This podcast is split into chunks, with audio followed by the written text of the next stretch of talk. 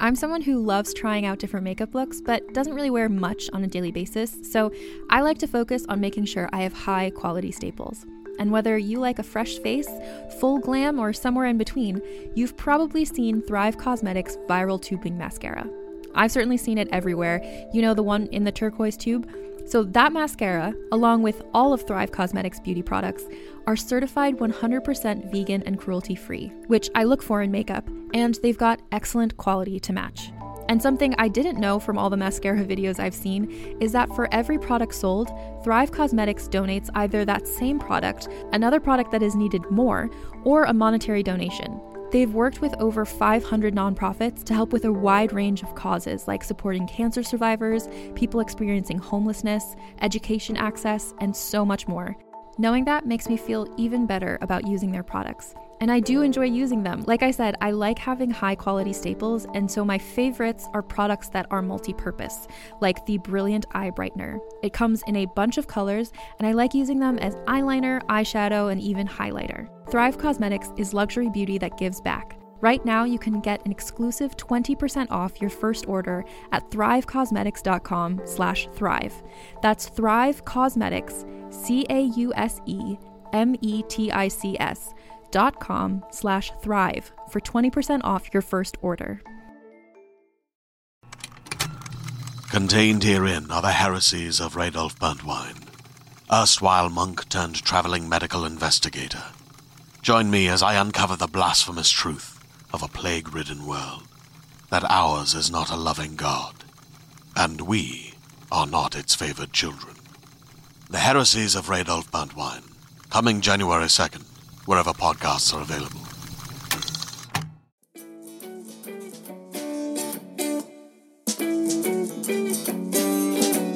Good day, good people. My name is Brad King, and you are listening to the Downtown Writers Jam podcast, which is now part of the Solid Listen Podcast Network. Max the Dog and I are coming to you from deep inside the jam bunker on day 192 of the pandemic. It is a lovely fall day here. Looks like summer is fading away. Max, as always, is asleep. Got a great show today. Whitney Hill, who is the author of the Eldritch Sparks series, is here.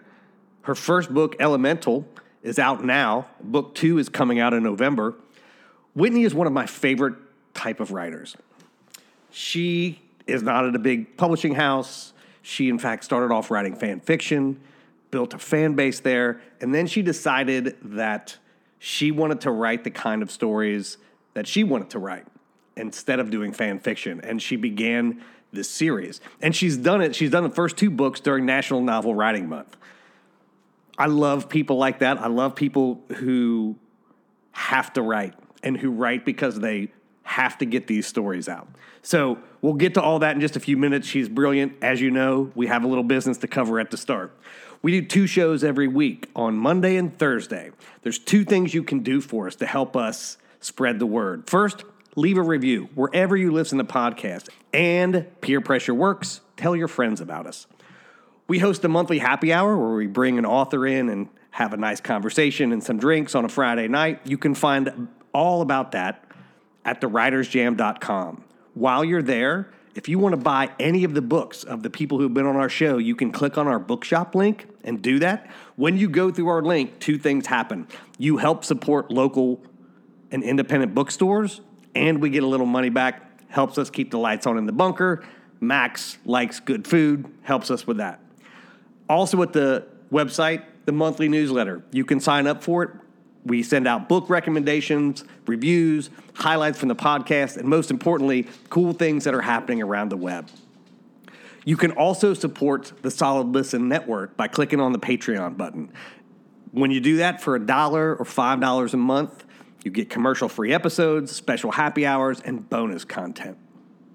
Okay, time to indulge me for just a couple minutes.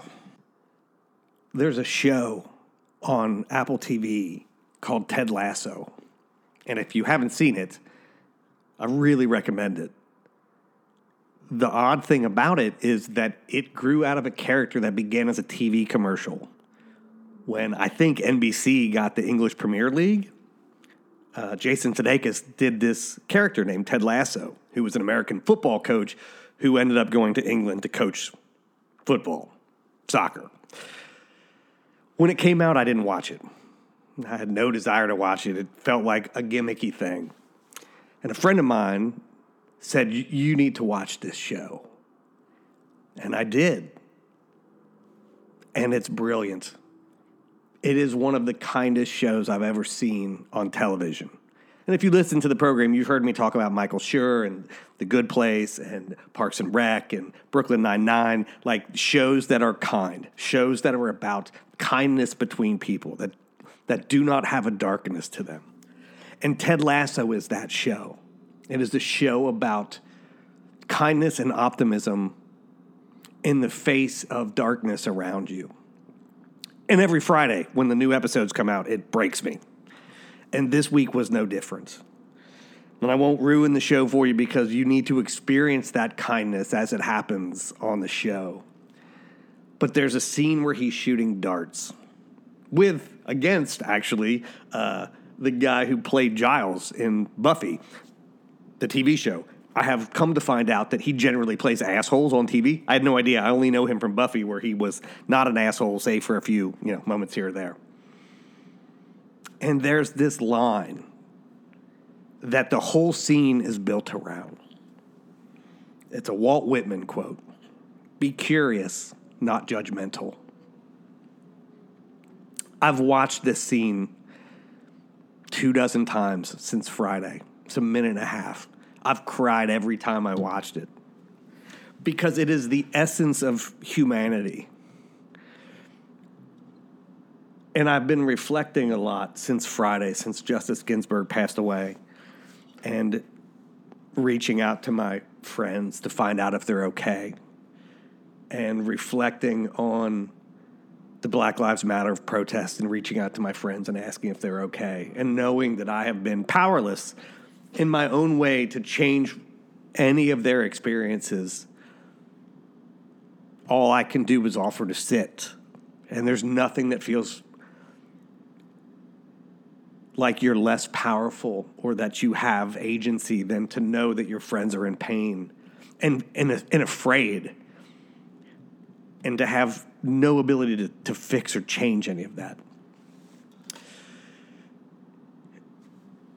Be curious and not judgmental and putting those two, two experiences next to each other. I think that I've watched that scene over and over again that show, Ted Lasso, that show is the exact opposite of what toxic masculinity is. It is about defining manhood not as competition, but as compassion. And to be curious and not judgmental. To not believe that you need to know everything. And to not believe that knowing everything is the goal.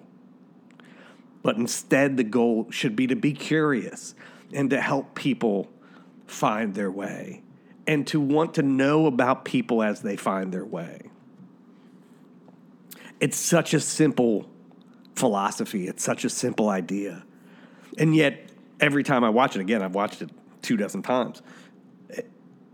It strikes me that it's taken 48 years to hear that and know that and to see that. And just reflecting on everything in my life, in the world around me, it has made me profoundly sad. And this is not a new realization, not something that I just came to, but it's one of those moments where in art, you are given a clarity for a feeling that you've had. And I've told folks the last three and a half years of trauma therapy that I've done have unlocked an ability in me that regular people have, right? Which is to deal with your emotions and, and to be okay with them, to feel safe with them. And then you see, be curious, not judgmental. And I think, yeah, I, why are we not? And when I say we, I very specifically mean men, and, and more specifically mean white men, not fostering that. To be curious and not judgmental. Because it does make the world a better place when you do that. It just does. And I say all that because I just got done listening to the interview you're about to hear. And Whitney and I have become friends off air. And knowing how that friendship has evolved in the last month, month and a half, and hearing the things she says and the things that she doesn't say is profound to me. And you'll hear it because if you have people of color in your life and you are like me, a white person, you will hear the moments of editing that happen. You will hear the moments when she doesn't say all of the things that maybe she wanted to say because there is not a safety in that. And it's a reminder, people like me, that no matter how much work you think you've done and no matter what kind of space you think you've cleared, it's not enough. The work's not done. You doing it just for you isn't enough. There's a whole world out there that we need to continue to fight, that we need to continue to fight for. And keep in your heart to be curious and not judgmental. So that's what I have been thinking about this morning as I put this together.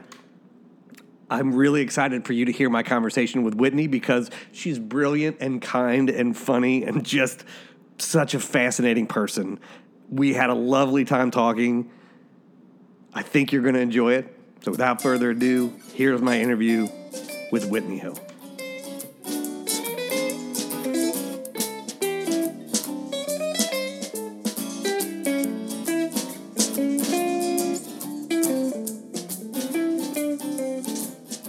You know, I was kind of doing some some research and and found something that said um, empires last, you know, on average about 250 years, and we're coming up on that mark in yeah. the United States. So it's just going to be really interesting to see, you know, realistically, the United States is an empire, and oh, how 100%. that, you know, how is that um, going to transition or dissolve or transform?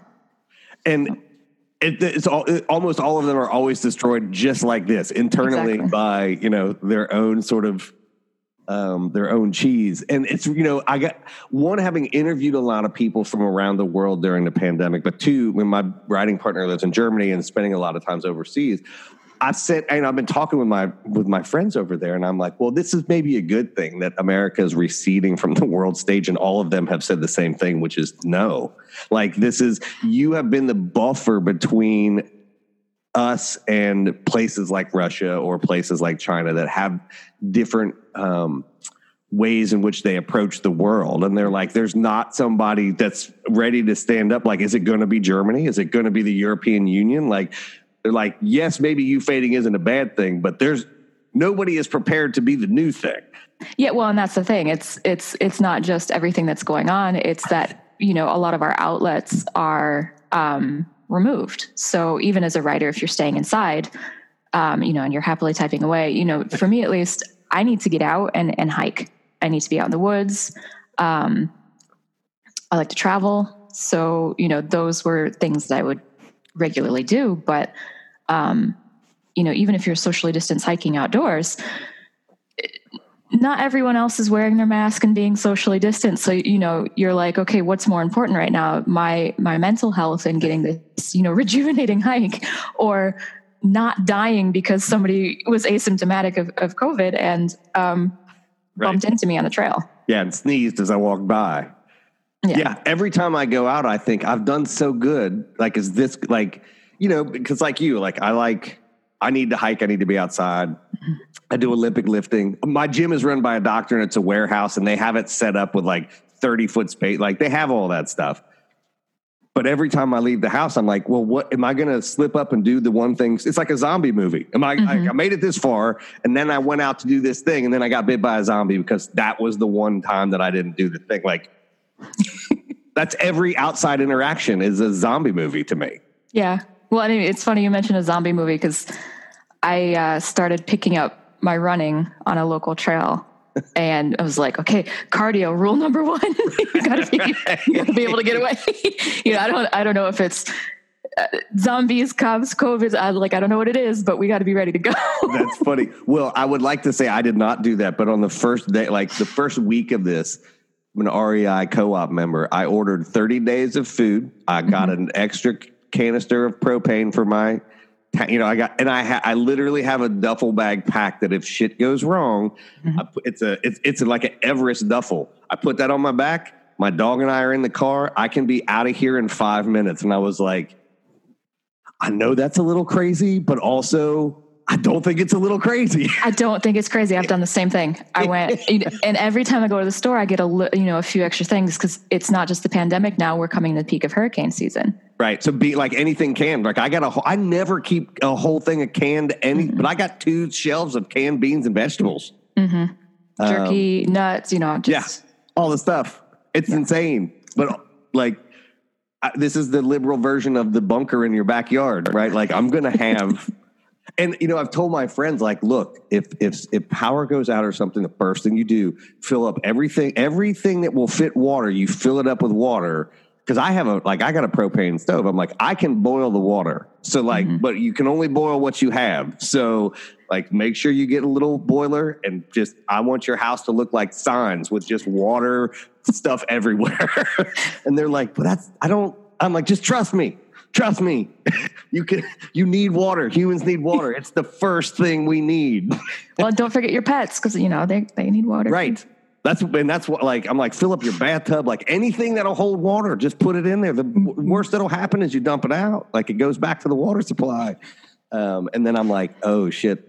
Someone who looks and sounds like me saying that apocalyptic stuff is probably not something that brings comfort to people. I need to figure out a better way to do that because no, most of the people that look and sound like me that say that are not coming with good tidings. Yeah, no, it, there's. I think there's a few of those out, yeah. in, the, out in the boonies here. But I mean, it's also kind of a weird um, reflection on one's privilege as well because you know I can afford to buy extra food every week and stock up. Yeah. Um, and I just, I kind of hope that everybody is taking that opportunity to stop and think like, are all of my neighbors able to do that? Let alone, you know, are they able to eat, let alone stock up? Um, yeah.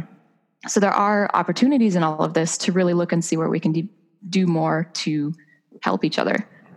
Um, but you know, like you said, we're all individually locked in our houses and trying to focus on on ourselves and are we going to survive COVID and are we going to have a job and you know yeah.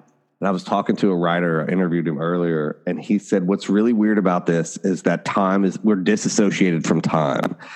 Like humans live in a time where it's like, oh, Halloween is coming. I'm going to plan for Halloween. And I know kind of what's going to happen this Halloween because I've lived through many other Halloweens. And now it's like, I don't even know what tomorrow is going to look like.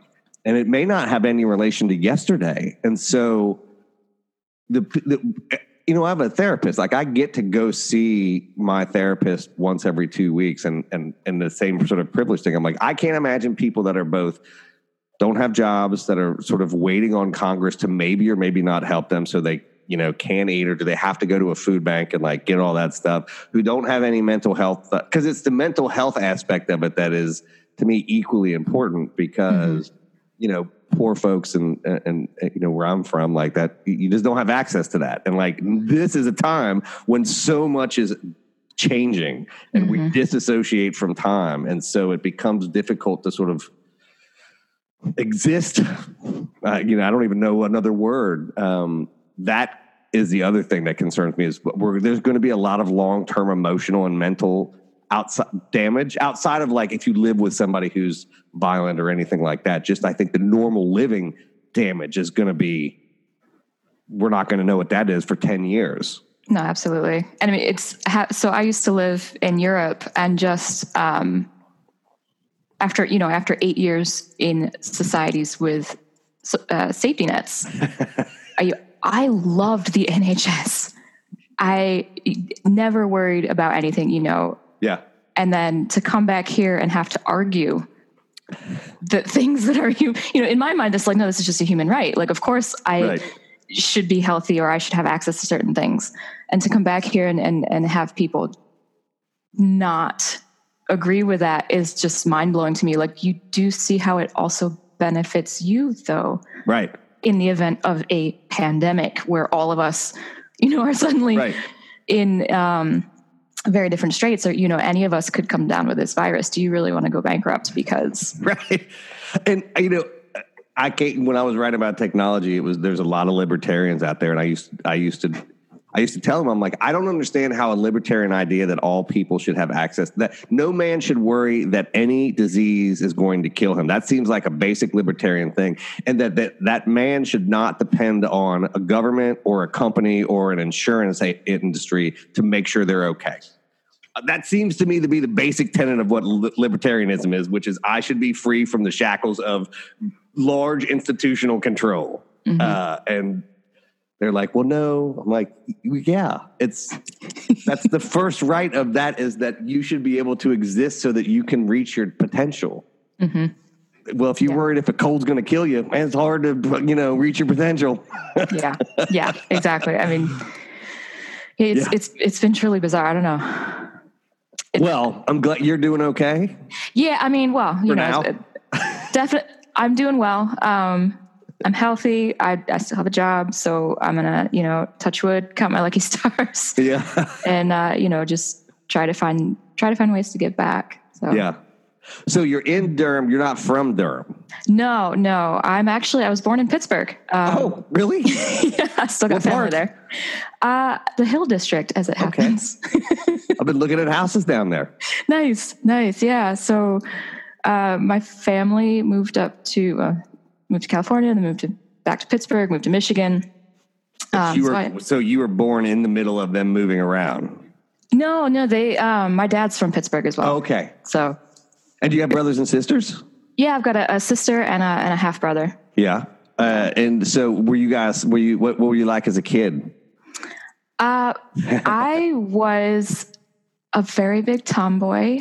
Um, I I had my own ideas about what things should and should not be. Um, I believe there was a, a call home in kindergarten because I refused to stand for the Pledge of Allegiance. Uh-huh. And um, the, I guess the teacher asked, like, you know, is, is there some kind of religious, pro, uh, you know, prohibition on it? And and my mom said, no, no, absolutely not. I'll talk to her.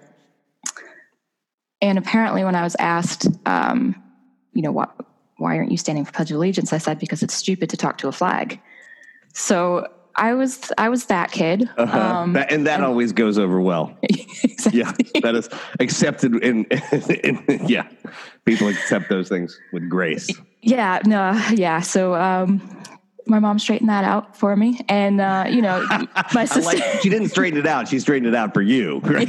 yeah, exactly. You still think it's a little weird to talk to a flag? Yeah, yeah. and then you know, my sister was, um, I think, I think in a way maybe always looking up to me. Um, so you were the oldest. I'm the old. Well, I'm the middle of of the three kids. Yeah. Um, my half brother's older, and then my sister's 18 months younger. Did he live? Did the half brother live with you? No, no, no. So no. yeah. So I'm a half sister, um, same way. Okay. Uh, yeah. So she was sort of like trailing around.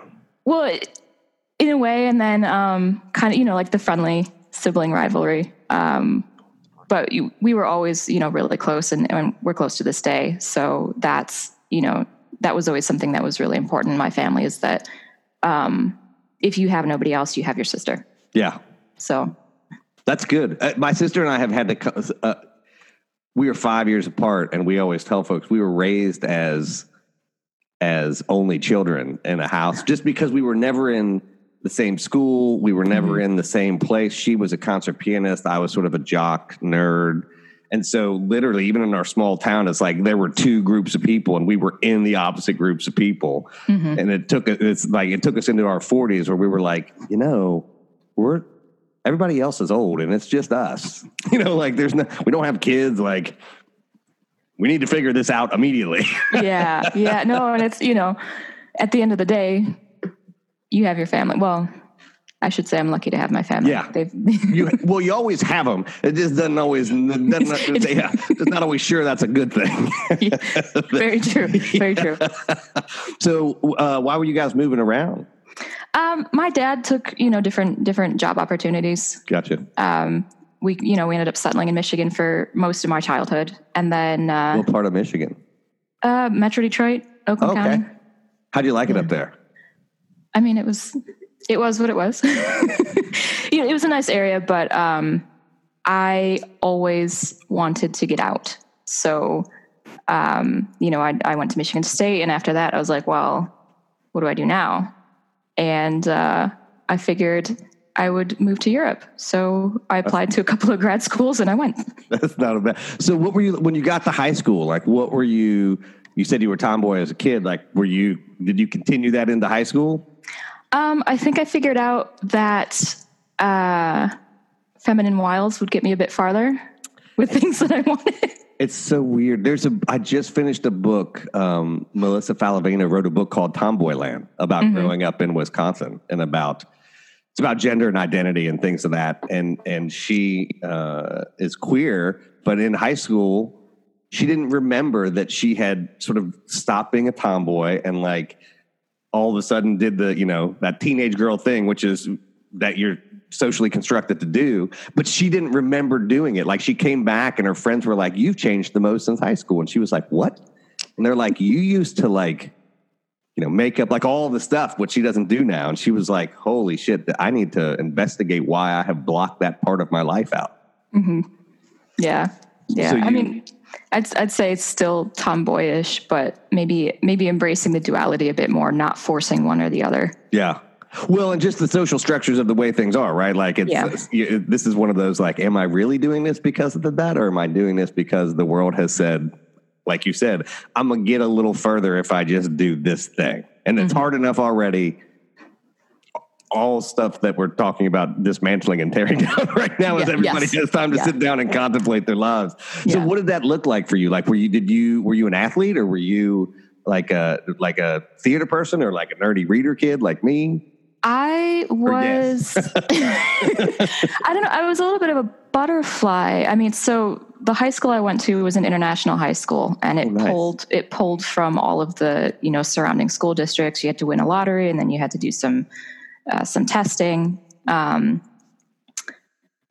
so there were, you know, there was the clique of you know the black girls and then there was the clique of the german kids and then there was the clique of the russian kids and then you know just saw the different groups so i just kind of floated around and You lived an international life as a high school kid, like Yeah. experiencing the. What made you go there? Was it your parents, or were you like? Since we clearly now know just in a little bit, like if you want something, you're going to mention it. um, i think it was a bit of i really did not fit in in the you know quote unquote normal um, school system and this was an opportunity to do um, an all ib all international baccalaureate program um, that would be a bit more challenging um, intellectually and you know educationally um, So you didn't but then- fit in because you were you were a smart kid. Probably.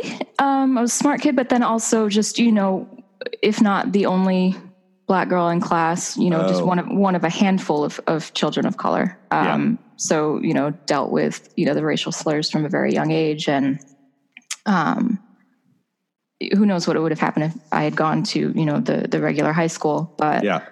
um So that was- for you, it was really like this is some bullshit. I would like to go somewhere else, and Mm-hmm. there may still be bullshit, but it'll be new bullshit, and not the bullshit I know that's coming. Exactly. That's the thing. It's all about it's all about finding new bullshit. Yeah. I don't you know, I get tired of the same old bullshit. Like and people say, you know, just stick with it. You know, you know, this is the devil you know. And I'm like, I don't like these devils anymore. Yeah. I mean, it's true though, right? I think that's for, um, I mean, especially for the black experience in America. But like, I think that if you come from a place where you feel like you don't fit in and you sort of are always pushing against the dominant paradigms of things, eventually it's like, yeah, I don't think the grass is greener, but this fucking grass sucks. Like, at least let me deal with some new stuff that is like I think that that feels very human and natural to me. It does not feel new, uh, human and natural to say, "Well, just keep standing in front of the thing that's punching you in the face." right, right. Or you know, it's like maybe maybe my seeds don't grow in this grass. I I'm never gonna find out if they'll grow here, but I might find out if they grow somewhere else. So So you go to that high school, and was it what was it like? Like, what was it like being what you're like 14, and all you're sort of now surrounded by people from all over the place? Did that feel It like was- like you were breathing like huh, like yeah no it was exhilarating i mean um it just i was so, so you know i would take french class but then in the french class i would also be picking up german and russian and you know like whatever else from from or french you know i was in french class but you know all these other um, languages and cultures and nuances from all these different people, and it was just a breath of, uh, of fresh air. Yeah. As a podcast network, our first priority has always been audio and the stories we're able to share with you. But we also sell merch, and organizing that was made both possible and easy with Shopify.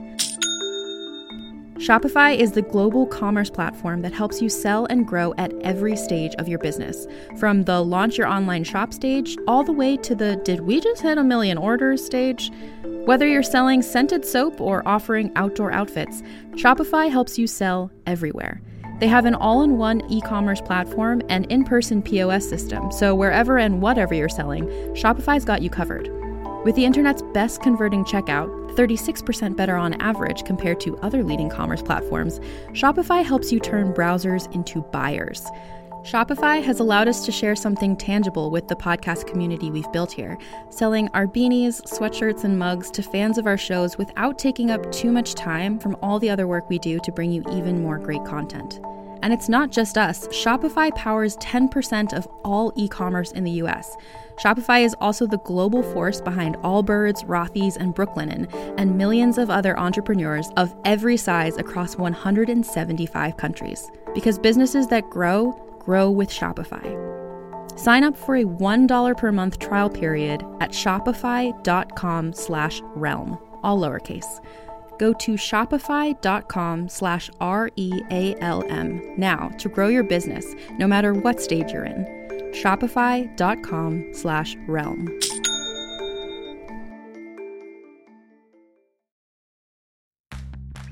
Are you ready to shop? Rakuten's big give week is back Get 15% back at hundreds of stores, and it's all happening this week, May 6th to May 13th. It's the perfect time to shop for everything on your list for spring and summer, like clothing, outdoor gear, and travel. I know I'm using this week to stock up on some warmer weather essentials at Ray-Ban and Ulta, and I love that Rakuten even helps me save on travel at sites like hotels.com. Rakuten really is the best way to shop, and you can save even more by stacking cash back on top of deals. Plus, during Big Give Week, that cash back is bigger than ever. With Rakuten, membership is free, and when you sign up and shop today, you get an extra 10% cashback boost. That's an extra 10% cashback on top of the 15% cashback. You won't see higher cashback rates than these. Go to Rakuten.com or download the Rakuten app. R A K U T E N. Shoppers get it.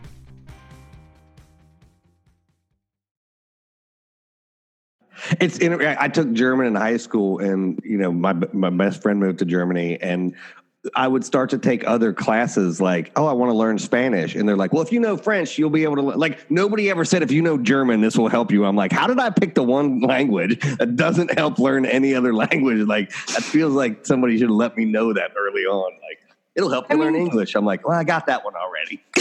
know, like, no, I mean, I can work out. I can work out a little bit of Dutch with a little bit of German. I have. Yeah, but that's yeah, not. But, it's not the same as French Spanish. No, and like French, Italian, and Spanish. Like there's fewer speak. Like Dutch is not like the, those other three languages are more. You can use them around the world more. Yeah. You rarely run into people that are like, "Oh no, I speak my language in Dutch." Yeah. like that's just not a thing. Yeah. yeah, that's been my existential horror of the years. Every time I sit in a class, I'm like, I know, I know, nothing I know is going to help me here, and I'm an old man and struggle. So uh, when you're when you're coming to close uh, high school, you said you went to Michigan State, and as an mm-hmm. Ohio person, like that's at least the wrong Michigan school. So I appreciate that. going to Little Brother works for me. Like we'll not talk a whole lot about that. Were you what were you going to study? Like coming out of that international environment, like I went and studied international relations. Yeah. That's a pretty good guess. I didn't know that was happening, but I figured that might be going on. Yeah, yeah. And, and, and part of it was simply that, you know, James Madison College gave me the most scholarship. Um, and then obviously, you know, coming from an international school, um, all IB program, I was able to get some some college credit transferred in from, you know, the IB. So, so that's why um, you decided to study that? Pretty much. Um, you know, at that point, I didn't know what I wanted to do. I didn't know what I wanted to be. Um, and that, you know, that IR program was kind of a a prep for law or politics. I think is what a lot of my um, yeah, I mean, my peers went to. was that something that you were drawn to, or were you were you drawn more towards the sort of being in the environment where like you were experiencing lots of different cultures and things that were happening?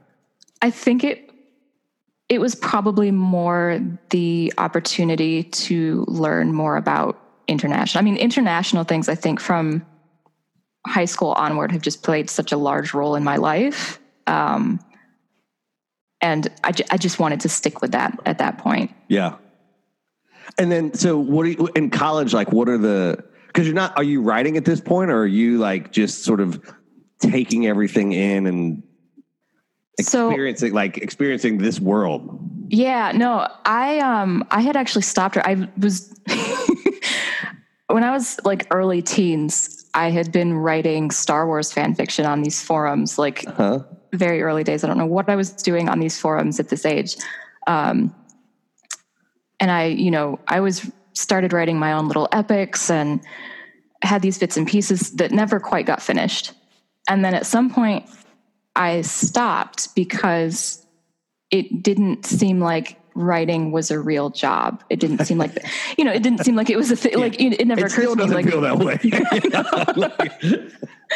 but you know, it didn't occur to me somehow that somebody has to write the books that I'm buying, and if I'm paying money for them, then someone is receiving money. Yeah. Um, so I had set writing aside to you know look for you know serious things, and just I didn't. so you know, like almost every writer that I've talked to has had that exact thing, which is like they have a desire to write, but and I've said this like. I, if you want to be a lawyer, there's like a process to be a lawyer. If you want to be a mm-hmm. doctor, there's a process to be a doctor. If you want to be an author, there's not, I mean, you can get an MFA, but that's sort of at the end. That's if you make it to like your mid 20s and you're like, oh shit, now my next step is to do this. But up until then, it's like, well, what do I do? What do I take? Like, how does this happen? Like, well, what is this business? Like, there is no anything. Yeah. And about half of the people I've interviewed have all started like writing fan fiction. Yeah. Like it's yeah. just like that's a place you're like, oh God, other people are doing this in a public space. Like, holy shit! Like, yeah, well, and and and you get to pra- you know you get to practice. Um, and I understand that there are a lot of authors, rightfully so. They don't want people you know using their IP. That's fair. Sure. Um, but when you are just kind of learning and trying to understand your own style, sometimes having that kind of crutch of not having to develop full worlds and characters and just working on your craft, your style, um, helps a lot. I mean, just in the, in the theme of accessibility and like it, that is a thing that a lot. I was a poor kid in Appalachia. You know, we had five, six, seven thousand people in a town. Like there was there wasn't a professional writer that I knew that lived there. Mm-hmm. But I devoured science fiction, and every story that I wrote was somehow based in an Asimov world, whether I whether I said it explicitly or not. Um, and like character names were always like some riff off Foundation series people or whatever. It was just like I have it all. Like I go mm-hmm. back and read it, and I'm like, oh, okay. Yeah. Like I read this book and then decided to write my version of that book. I mean, yeah. that's just that's what you do. Why yeah, Star Wars? Other than like it's the greatest story ever. uh, they re-released it when I was about ten years old, and I was just obsessed. It was the most amazing thing ever. You know, you had aliens. I guess this is going back to like the whole international theme that I'm thinking about it. But you know, you had these aliens, you had the adventure. You, you know, I adored Han Solo. Um, I mean, I this is a yeah, like like Wedge Antilles. Like, so you know, I bought all the books and just fell into it. Yeah, and then um, how do you not? Do you like the new Solo movie? I I'm one of those people who very reluctantly watches the new movies because um, Wedge Antilles and, and the whole Rogue Squadron series was like my absolute favorite, hands down. Read it a million times, and then when the new movies came out, they were like, "Yeah, that's no longer canon. The extended universe is gone." And I was like, "What?" you are taking my favorite character from me. so, I mean, I enjoy them on a um, you know, on a, on a sci-fi movie level. I don't adore them the way that I did the extended universe. That's so funny. I, have told people I love I love Solo. I thought I thought everybody who was in that movie did a did a wonderful homage to the characters. Mm-hmm. And I was also like, I'm like, I'm here for gangster Star Wars. Like we've always heard about Han Solo being like a rogue, and I'm like, but anytime we see him in the actual movie, like he's actually being, you know, heroic. He's not even being anti-heroic. He's being heroic. And yeah. I'm like, I want to see him stealing shit and blowing things up and like going against Darth Maul. Like I'm here for that 100. percent Yeah. Uh, which they're talking about making that movie for Disney Plus, which that's worth the price of admission for me. Yeah. Right there. I mean, Mandalorian. I binge that in a it's, weekend. It's so good, isn't it? It's mm-hmm. like it to me is the Star Wars that like I love. You know when I was at Wired, I got to meet George Lucas. I got to hang out at Lucas Ranch. Like, so it was like sort of one that's of amazing. those, yeah, one of those moments of like, well, that's okay. And then I watched The Mandalorian and I watched um, uh, Rogue One, and I thought this is actually what in my head the original Star Wars is looks mm-hmm. like, and every you know, and you go back and watch it, and you're like, oh, that's some 1970s graphics going on there. like none of it, and so that's why I like it. Is that it? it to me, it fulfills the look of what it was for me. Mm-hmm. Um, that as a seven year old when it originally came out, or five year old when it originally came out, like that's what it looked like to me. So, science fiction, fan fiction got you started. You sort of put that aside as one sometimes does. so then you're in college, you're doing the international relations stuff. And what's the plan when you finish? I decided I yeah no I decided I didn't want to live in a box and that the best way to avoid that would be to study business. Um, oh God. oh, you never hear that sentence uttered. I didn't want to live in a box, so I studied business. Okay, let's see. Let's play this one out. that was that was literally my thought process. Um, and you I figured back on that and go, well, that's a weird discussion. No, I just kind of nope. accepted as that's just what was in my head. Um, can't change it. So I like I like the fact that you sort of like seem to make a you have a thought and you're like that's the thought, and there doesn't seem to be a whole lot of like let's just go do this and see what happens. No, I mean you know there are pros and cons, especially when there's financial implications involved, like applying to a triple master's program in Europe when you Jesus. live in the United States. Um,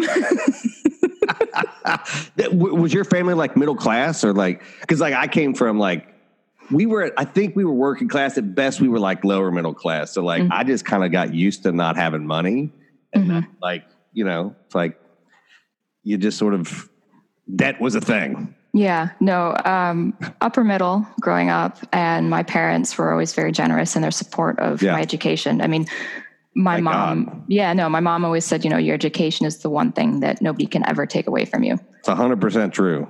So I, whenever people say like, oh, it, I mean, it does help with mobility and things of all of that stuff. But it to me, it was always like, once it's here, mm-hmm. nobody can take that away. And like, exactly, we may be in a room and you may I had a boss one time tell me I didn't have the pedigree for my job, and I had to tell him that I wasn't a dog.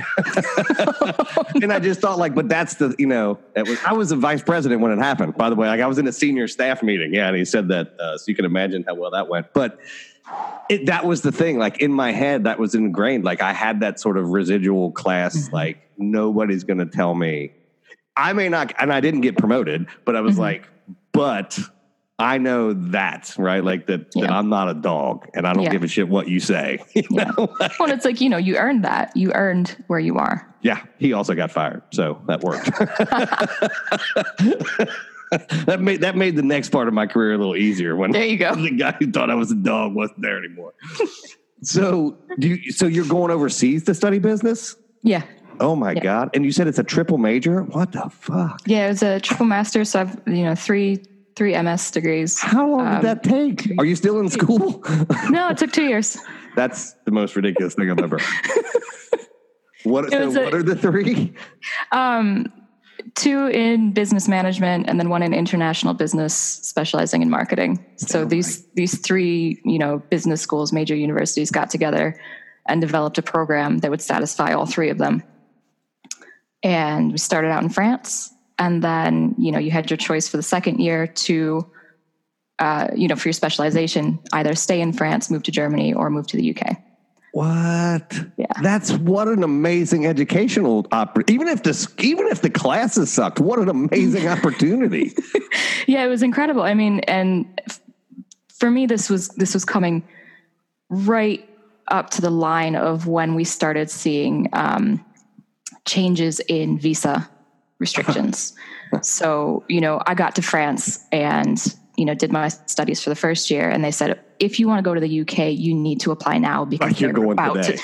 Yeah, they're they're about to tighten this visa up, and that just became the story of the next you know six years, seven years in Europe Is that they're about to tighten the visa up? You they're have to about to tighten the visa, get the new visa. Yeah, yeah, um, I mean, it's both funny but also a little horrifying. Um, yeah. Well, and then just to see where that evolved with you know this populist nationalism. Now And what year was that?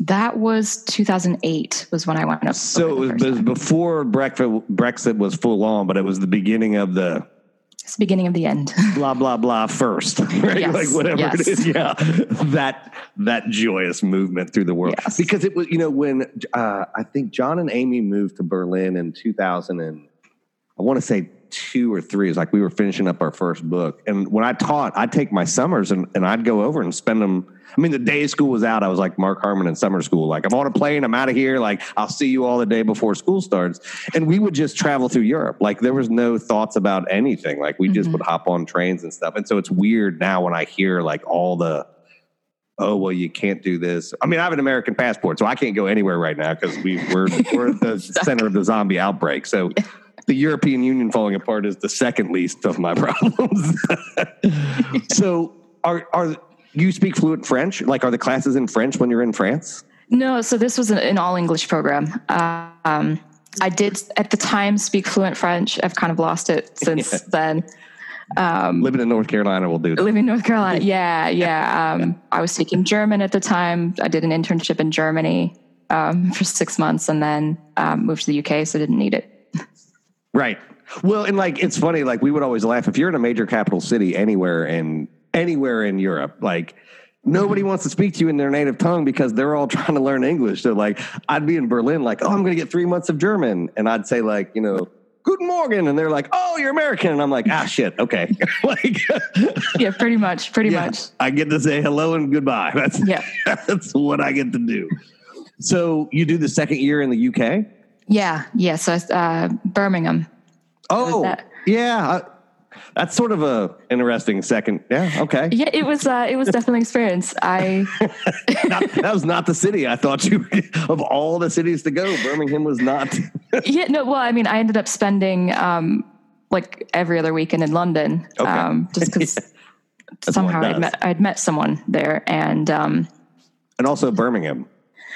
I mean, yeah, it, it had its uh, it had its nice points. Yeah. I do I do miss it, and the Brummies were lovely. Yeah. Um, they would kind of corner me and, and get me to keep talking because they you know wanted to hear my accent. Yeah. Isn't it weird? Like, you know, my accent's obviously a little thicker than yours, but I've told people when I'm in England, people stop me on the street like we do people here, and they're like, "Say words."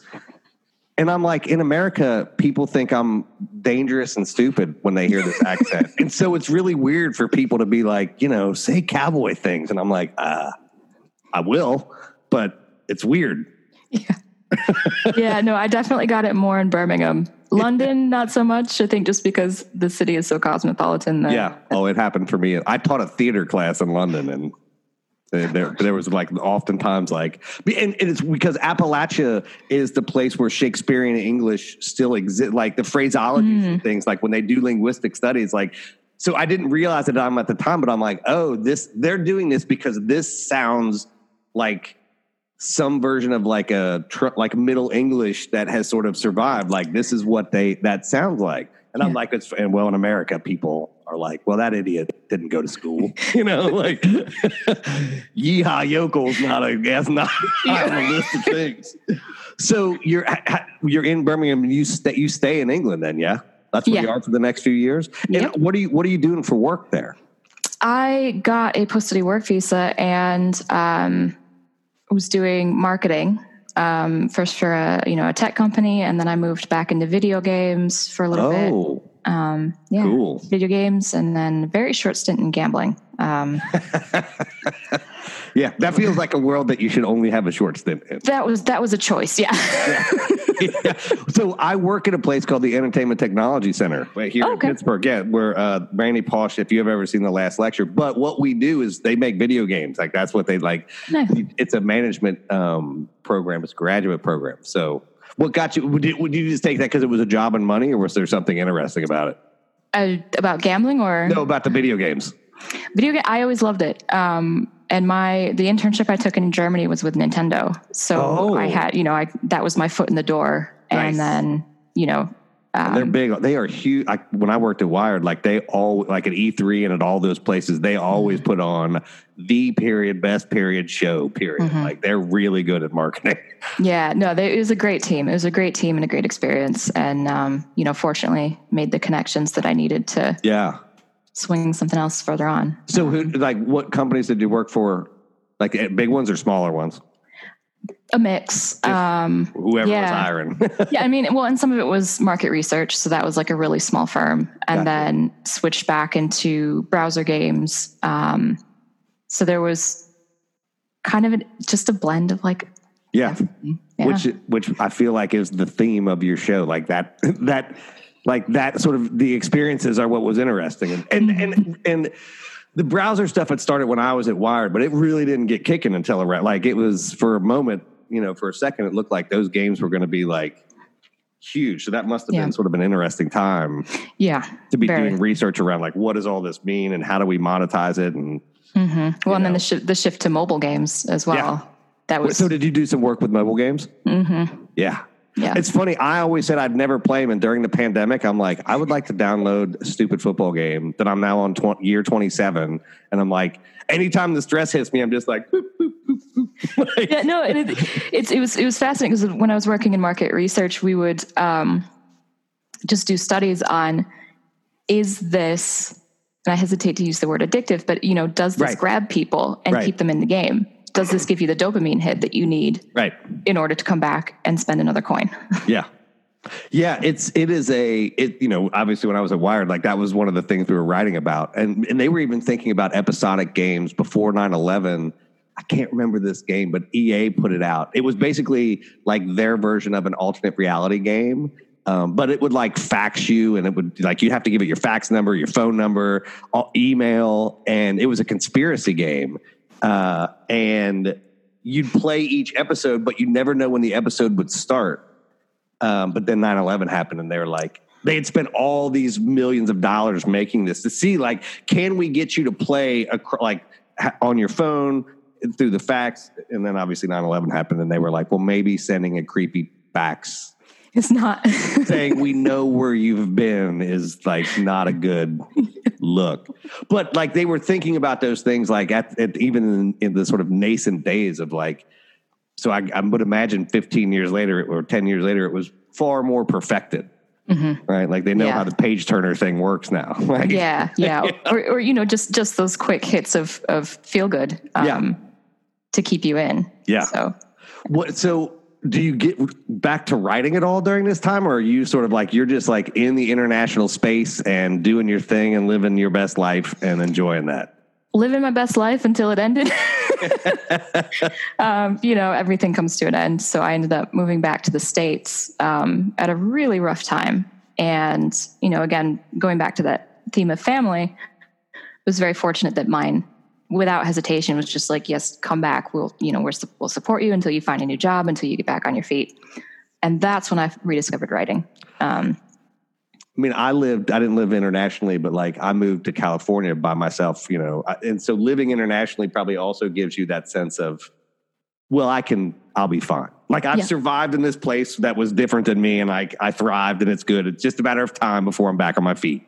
Well, exactly. I mean, I have survived as a black female immigrant in the world's biggest, you know, financial and political capitals. I will be fine. Right. I will be, fine. You know, I just trust. It, it, and part of it is faith. You know, having Yeah. the faith that I will land on my feet. Right. But also Um, you've done it.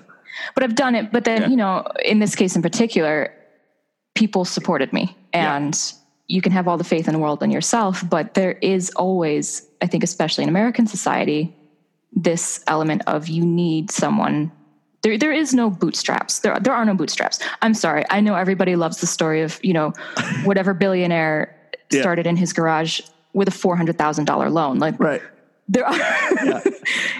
I taught with a guy. He's an African American guy when I was in middle school, and he used to t- he'd say he'd say the same thing. He's like, "Look, people who say pull yourself up by their bootstraps have never put on boots with straps because if you just reach down and grab them, you're going to fall on your face. Like that's not yes, that's not how that's not how boots work. So whoever's saying that doesn't understand." Mm-hmm. what those things are. And I thought, Yeah. yeah, I got boots. Yeah, that's right. There's a little loophole you can pull it through, but You just yeah, you're not you're not yanking those things up. So yeah, I mean that's sort of the it, it is. But I guess my point was that like I know the first when I moved to Texas, it just got in my car with two bags and like drove there and sight unseen moved in with somebody who I didn't know. Mm-hmm. You know, the first year sucked and like and then you know but i was i was i was determined to not go home i'm like i'm not going to fail because if i fail i'll never leave and i'll die in that town and the town is fine but like that is not where i wanted to die yeah. And you know once you sort of survive like that whatever comes next you're like i can survive this mm-hmm. i can survive it and it will be you know again it's like education like you can't take away from the fact that i did what it took to to make it Yeah. Yeah. so you're so how do you discover the like how do you like rediscover the love of writing? Or the if it's not love, like no, it's it's definitely love and it's definitely love hate relationship writing. Yeah. Um, that was when I started with with fan fiction again, and um, I use writing to work through issues, and I found a community, you know, of, of people in the similar fandoms, and started out by reading, and then said, you know what, I I could write something. I could do this. so I Again, did. this seems very much on par with you. Like, yeah, I see that, but I have some thoughts on this subject. I have some thoughts. I could I, let, me, let me share my thoughts. Um, and I think because you know, it's like you were saying, everything in your experience does kind of come out in your writing in one way or another. And my experience was connecting with people, and I got you know comments about this made me cry, or I really felt this, or you helped me through a bad day. And kind of around the same time, I had started germinating the idea for what would eventually become Elemental, um, which is my debut fantasy novel. And the more comments I got about, like, wow, you're really good, or, you know, wow, like, you know, you made me feel something, the more I started to wonder why I was writing in other people's worlds and not my own. Um, yeah, so I, I pivoted kind of completely out of fandom because I can't keep giving for free when I need to, you know, have the space in my head to create a whole new world. So it's funny because I, and we've talked about this, and I, I talk about it all the time on the show. I am 100% convinced that everybody who's writing, unless you're in the business of writing, like there are people that I know who like, and I've interviewed them, and like when they do their thrillers, like they sit down with their agents and you know, they sort of figure out like this is what the market's going to do, and they write that. So they're ri- mm-hmm. like, and that to me is a, a 100% legitimate writing. That is a thing. But people that like are like, if you drill down into why they started writing, it's always something was happening. I needed a way to process through and figure out what it was. And then I needed to find my voice in that thing. And mm-hmm. even if I'm not writing directly about what it is, like that's where that shit comes from. Yeah. Like it's just, it's why I, I think it's why writers say like I had to write. I Yeah. didn't have any other choice but to write. It's because, and this is like what my therapist told me. She's like, if you didn't have writing, you would have probably killed yourself. And I'm like, I 100% would have because this shit was not working and it Yeah. needed to go out. Even when it was just journals, it just needed to get out. Yeah. No, it's I I think I was probably in a similar place. Um I was like, let me get two cats so I have two reasons. they say Dog, just need, yeah, like, you know, they say you just need one reason not to. And I said, well, let me get two. yeah, just in case a car catches just in case, right? Like fail safes. Yeah, Um, it's and then, funny. you I'm the looking for a house because I'm like, I need to get another dog. Max is 10. Oh, Like, right, right. People that go through that are like, well, yeah, you need another You younger need another dog dog. immediately. so you got your two cats, you got your little place that you never leave. Yeah, you need you need something. you need something. Yeah. So, you know, something was writing and um, it's helped. It's helped tremendously. And And you went like this is full like I got the book coming. Uh, mm-hmm this is like kind of sci-fi, kind of D and D stuff, kind of fantasy, right? Like it's got like it's sort of got all of the different things in it. So it's um it's it's an urban fantasy, contemporary yeah. fantasy. So um I don't know I, genres, so that's why I always describe things like that. I'm like, books see, are I'd, books to me, and I hate putting them in labels because things uh, are oftentimes so many different things. Mm-hmm. I'd say yeah. So the D and D aspect is probably fair. I either elves or vampires yeah, or that's werewolves. what I mean. Like I was reading, I'm like, yeah, yeah, no, I've played all these characters. no, it was one of those things where um, you know, you're mentioning agents and, and saying like writing to market. Right. Um, I pitched the agents, I got full requests, I got, you know, partials, I got really good feedback. And they kept saying, well, you know, vampires aren't in right now, or you know, this isn't this isn't to my list. And I'm like, you know, okay, fine, right. I will choose myself. right. Which is it's always great when they say that because I know they're in a business, but when they're like vampires aren't in, I'm always like, I mean, okay. Well, and what what got published this year? A vampire book, right? And you know, another one of um, the Twilight series. And I'm like, don't tell me. What That's what I mean. Like it's always not in until it is. And so like I understand the business and I do not begrudge agents any of that stuff. But like, no, no. part of the reason I stepped away from the traditional publishing world because I'm like, I just don't write things that fit into a thing. Mm-hmm. And yeah, I mean, well, for me, it was a combination of that and just the very, um, I think, visible racism that is becoming even more visible. I w- I don't think I was aware of it to begin with, but then just the series of events between December and now in publishing. And I'm just like, you know what? Let me keep my own coins. Yeah. I mean, at the end of the day, it's funny. Like, you know, when I reached out to you, I, we were talking, um, and one, you know, the, originally this show, I had a whole mix of like small publishing. In the, you know, I did very little big publishing folks, and we ran as a, a, writing collective where we published our own books. Like we didn't do any of that stuff. And like mm-hmm. I've always told folks, like there, if you, there's a way to build a career with your own thing, it's difficult and it's harder, but then you own it, and you never have to have a discussion with a publisher about who owns the master tapes, right? Like you own them. And you get to do with them what you want. And there is a certain freedom that I am willing to trade, like, or not willing to trade for the economics of like going into a big machine that may or may not spit you out in yeah. a positive way. right? Yeah. No, exactly. Exactly. So and then yeah. outside of like, you know, you have the other part of like being a woman and being a person of color, like, well, that's then the extra shit. Like, do I really mm-hmm. want to deal with because they'll be, you know, Mm-hmm. Do I want them to whitewash my covers? Do I want them to change, you know, something in the text that's actually quite important to me? Right. I think I saw the cover on Twitter. Like I think you had tweeted out something, and I was like, "Oh, that's a fucking sci-fi." But like before I knew what it was, I'm like, "Yeah, I want to. I want to read that book." That's it. Who did the cover? Did you do it? No, no. It was a guy uh, called Pintado on 99 Designs, and um, I ran this contest not knowing what I would get, and he, he came in at like in the last hour that it was really? running and, and, and showed that. And I was like, this one, this is the winner, hands down. Yeah. Um, so he's done the second book as well.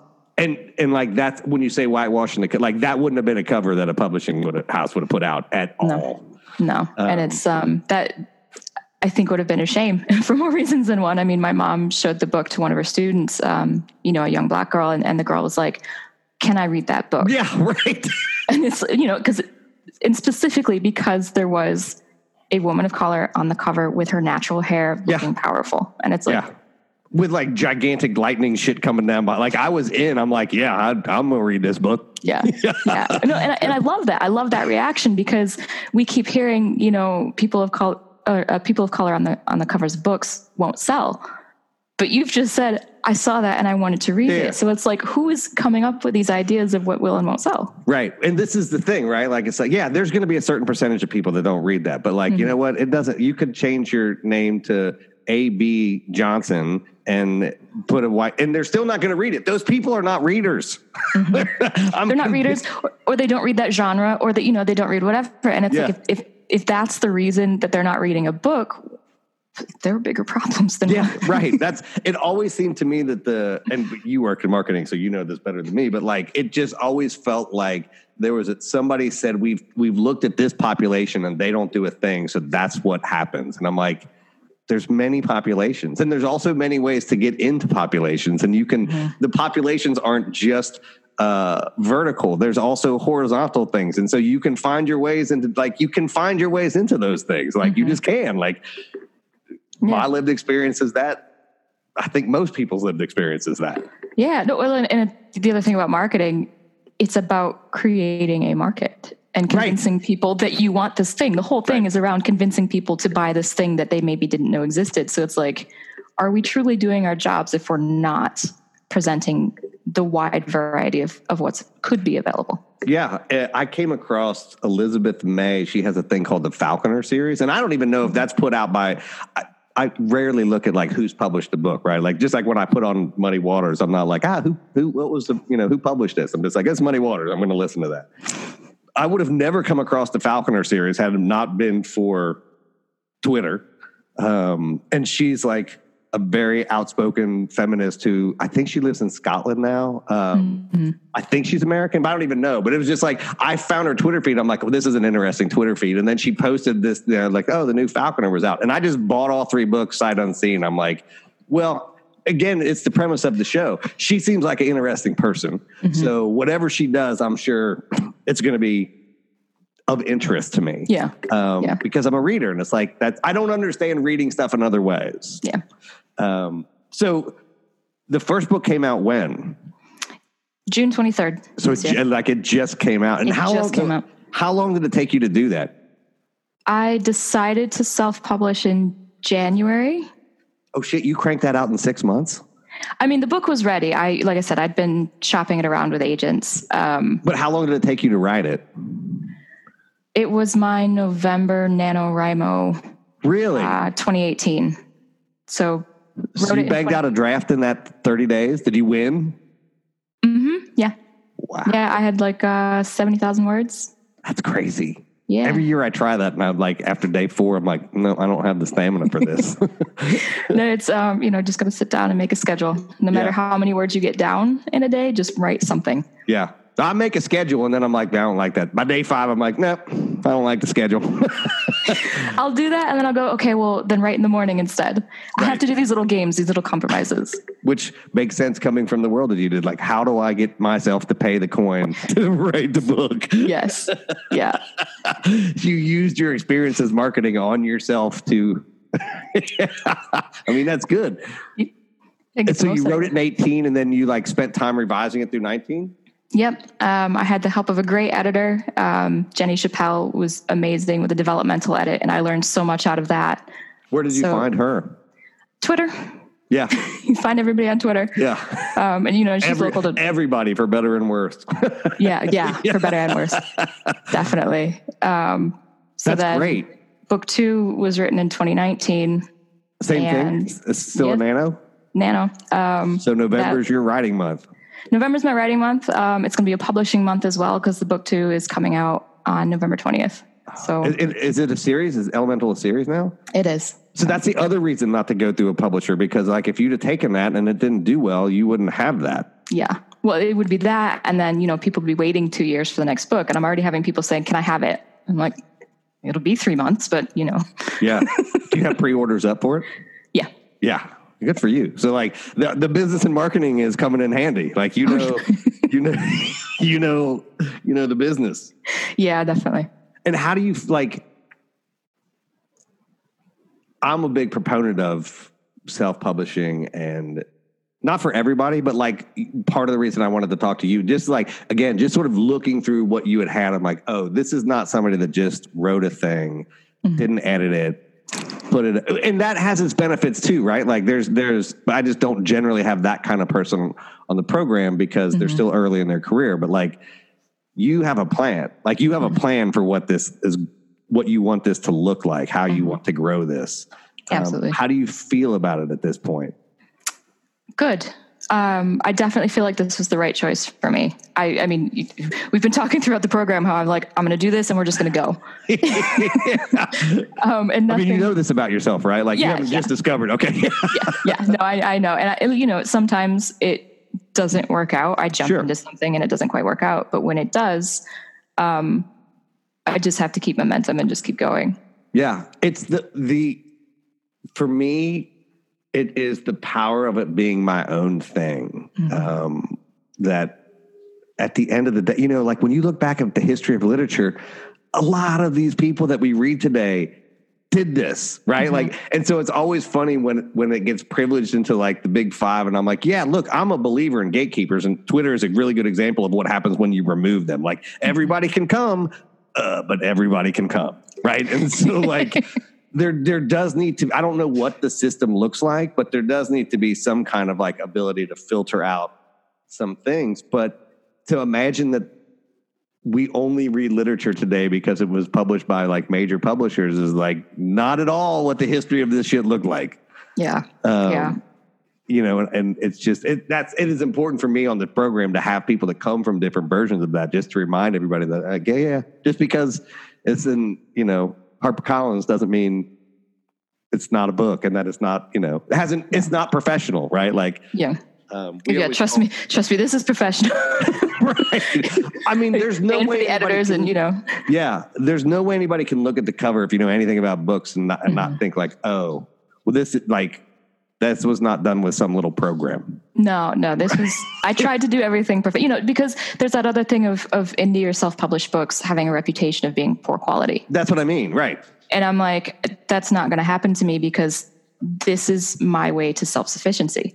Right and we're going to do it right. Yeah, we uh, when I was at the writing collective that we started, like anytime we, we published books and we published a literary journal, and many times it was from people that were first year or first time authors or people earlier in their career, and we'd edit and copy edit them, and I would tell the sort of partners like, this is professionalized amateurism. Like just because we, these are amateurs does not mean that we treat them like they're amateurs. We treat them exactly. like they're professionals, and we were all professionals. We had all like and I was like, so we bring what we have to them so that they can see what this looks like at the end. Mm-hmm. And then they can be proud of the thing that they put out there in a way that adds to the proud that they already had for getting it published, right? Mm-hmm. And and and that'll make them want the next thing to look like that because that's how we all learn. Yeah. The first things we all wrote were pieces of shit. Yes. Right? You know? yes. So the fact that we're better at it now doesn't mean we were better at it then. Yeah. And God love him, like we everybody was sort of on that page, and it was it, it, that's it's one of the things that I try to extol is that like professionalized amateurism is. I mean, I've had a prof- when we published our book, the copy editor mm-hmm. that worked at at a publishing company, we had to hire somebody else because they were. I'm like, just because they worked there doesn't mean that they're actually that they cared enough because our book wasn't a top line book. So it was like, well, we got two days to copy edit hundred thousand words. okay, yeah, let me know how that works. That's yeah, no, that's not enough time. No. So when we got the rights back, we hired a copy editor, and it took her like forty days, and she mm-hmm. sent us the whole copy edited Bible. And it's the second edition is the we act like the first edition didn't come out. Which was published by a major publisher. We're like, the second book is the book. Mm-hmm. No, there you go. There you go. That's a perfect example of, you know, I think where people's um, preconceived notions about what is correct or, or how we should publish um, are keeping a lot of people out. Yeah. I mean, yeah. Like, as you know, um, better than uh, most people. So, the second book, what's the second book called? Do you have a name for it? yet? Yep. It's Eldritch Sparks, and it is, um, it continues her story. So, I like that. What mm-hmm. is the cover out yet? Yes. Okay. Yeah. I, I need to tweet. I've, I've been taking a little social media hiatus. I kind of got overwhelmed with everything going on in the world and just went, you know what? Let's take a break. it felt really good, didn't it? It did, yeah. Um, I'm, I think I'm going to extend it a little bit. Um, but yeah, the cover for book two is out. It's on uh, my Instagram and my Twitter account. And um, good response so far. That's so. amazing. Well, yeah. look, this has been so much fun to talk to you. And I literally just got a note from while we were doing this interview from the post office saying that your book is arriving today. So I now have my weekend plan set aside because I've been reading really heavy stuff. Uh, mm-hmm. Tomboyland. I just finished Negroland. I'm like, I need to read something that is not nonfiction, that is mm-hmm. going to be fun and allow me to escape into a place that is unlike where I live, which is in my apartment with my dog. so I'm ho- hoping it's not set there. I'm hoping that's not the setting of the urban fantasy. No, no, it's uh, it's here in the Triangle in uh, in Durham. That is not shocking. Yeah, it's not shocking. Well, thank you so much for coming on the show. I can't wait to read the book. Of course. Thank you so much for having me. And, you know, thanks for ordering the book. Yes. Have a great day. Thanks. You too. Take care.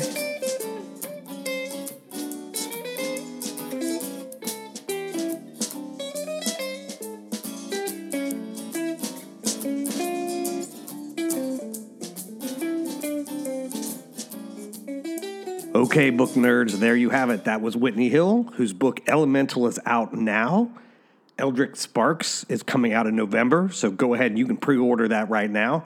I hope you enjoyed listening to that as much as we love recording it. She is so brilliant and smart and funny and driven.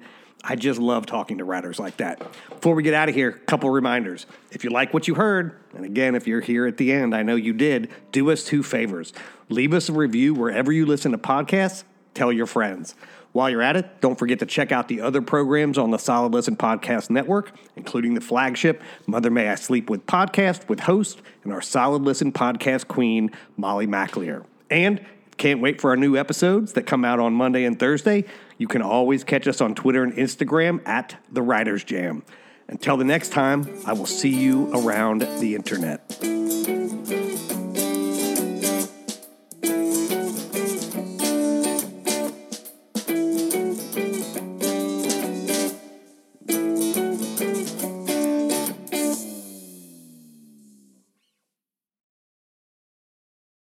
Hey there, this is Justin Bartha. I made a funny new podcast, King of the Egg Cream. It has the greatest cast in the history of podcasts with actors like Lewis Black, I'm torn by my feelings for two women. Bobby Cannavale, You can eat it, or if someone hits you, you can put it on your cut. Melanie Lynskey, I wonder what these marvelous things are that look just like boiled chicken feet. Jason Ritter, I can break things and pick locks and kill people. Michael Stuhlbarg, The whole point is to inspire people that they should make themselves better. Ari Graynor, No, don't whet its appetite. What are you, an idiot? me, Justin Bartha, That's not just any egg cream, that's a Lemke's special. and all narrated by the hilarious Richard Kind. This is the story of Harry Dalowitz and how he rose from nothing to become New York's King of the Egg Cream. So if you like funny true stories, come listen to King of the Egg Cream, available wherever you get your podcasts.